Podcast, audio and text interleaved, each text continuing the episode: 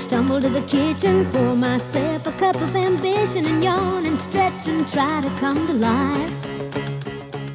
Singer, songwriter, actress, businesswoman, author, Dolly Parton wears many hats. Or in her case, maybe we should say many wigs. Other ones? Is this the one? And you No, said I no. have at least 365, one for each day. One ad for every day.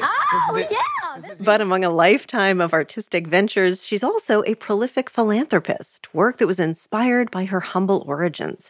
She was the fourth of 12 children born to a poor family in East Tennessee. Here she is accepting the Carnegie Medal of Philanthropy last year. And I just give from my heart. I never know what I'm going to do or why I'm going to do it. I just see a need, and if I can fill it, then I will.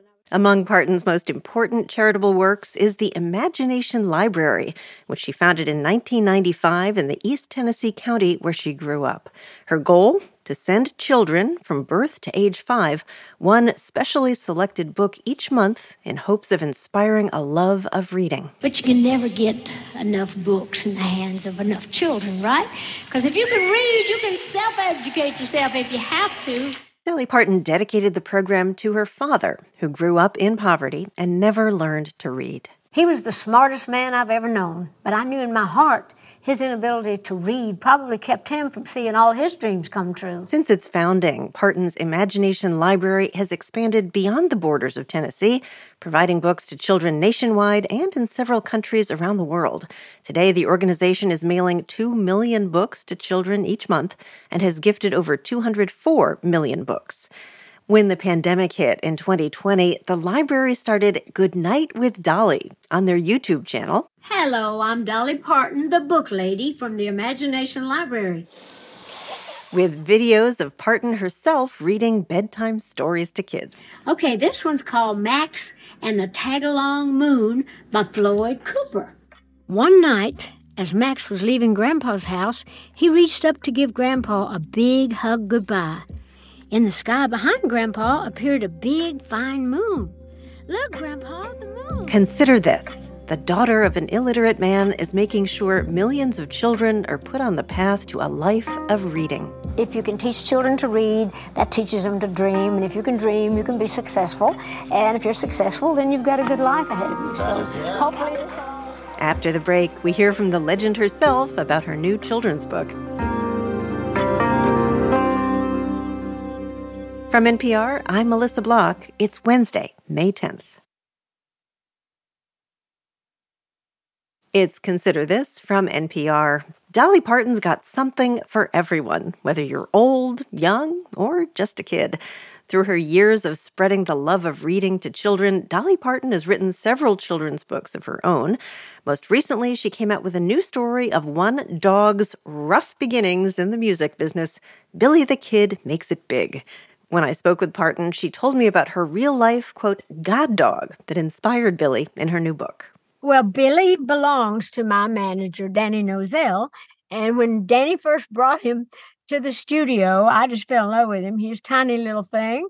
And I said, I have to be his extra mama or he has to be my god dog. So I just claimed him and he just took to me right away. So we've just been little partners ever since.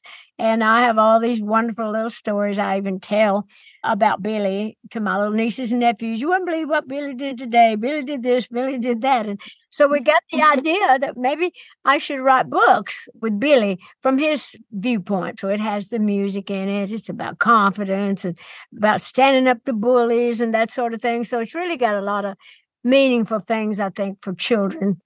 What kind of dog is Billy in, in real life? Billy is a French bulldog. A French bulldog. And there's a picture of you with him. He's pretty cute. He's got those ears that stand straight up. In the book, he's wearing a, a red and white bow tie, looking very ah, stylish. He likes to dress up, especially when he's audition for a show like he does in the book. He's got his little guitar, which I kind of based loosely on my first little guitar, which was a little baby Martin guitar. And then, of course, he's got to dress up and be ready for country music because it's a story about him coming to Nashville, trying to make it in the business and being discouraged, feeling sad, and meeting some friends that gave him confidence. And they were all kind of in it together, all there for the same reasons and just keeping on with their dreams. And they wound up winning the contest. You know that that idea of standing up to bullies or you know uh, overcoming people who mock you or make fun of you. I'm thinking it, it's a theme that runs through a whole bunch of your music. And I was listening to the first song that you recorded way back in 1959. You were 13 years old. Um, and it's a song you wrote. It's called, and it's appropriate for this conversation, it's called Puppy Love. Let's hear a little bit of it. Puppy love, puppy love, puppy love. They all call it puppy love. I'm old enough now to kiss and hug, and I like it. It's puppy love. you, were, you still remember it? oh, of course. I sing it on stage.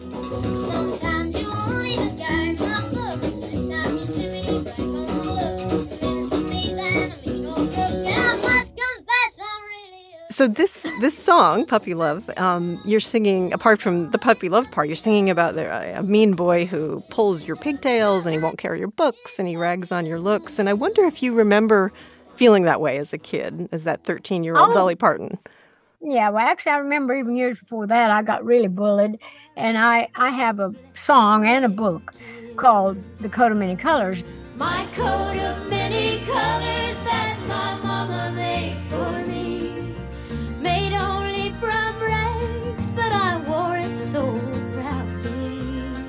She made that coat. She told me that story about Joseph in the Bible, and boy, I thought I I just really looked just like Joseph, and I was so proud of it. Wore it to school, and the kids all laughed and said it was just rags, and I didn't look like Joseph, and that we was poor and all that. Of course, they were poor too, but I guess we were poorer.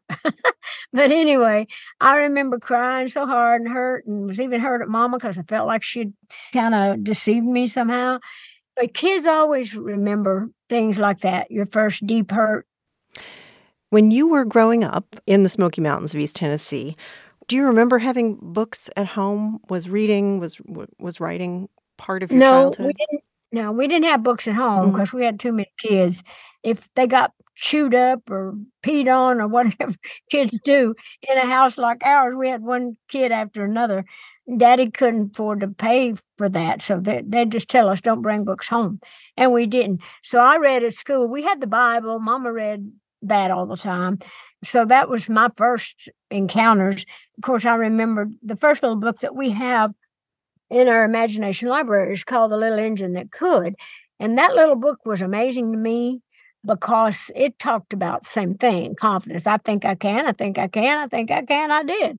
the program you started that has sent books to I think more than two million kids at this point. Yeah, the Imagination Library is called. It started about 26 years ago, I think. And my dad helped me with that. But where we give books to children, all children, not you don't have to be poor or whatever. It's for anybody that wants to sign up. They can get a book once a month till they start school. What was the root of that for you? I think it spins off of an experience that with your dad. Your dad was not able to read or write, I think. My dad was country, and the f- schools were far away. They lived back in the mountains. They had to work in the fields. They had to work at home. They had to do the stuff to help feed the family and keep that together. And my dad didn't get a chance to read or write. And that bothered him, and that bothered me that it bothered him.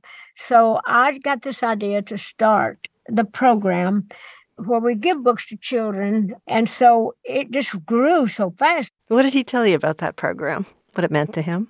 he just told me he was very proud proud of me and uh, that he felt like that I was doing something special. Mm. And whew, sorry, whew, got a little emotional. But Mm. anyway, I was proud that he got to be part of something great and he could feel better about himself. Yeah. Do you want to take a minute? I think I'm okay. Just get on something else. yeah, yeah. Are you still, as a songwriter, still finding stories inside yourself that you need to tell after all these years?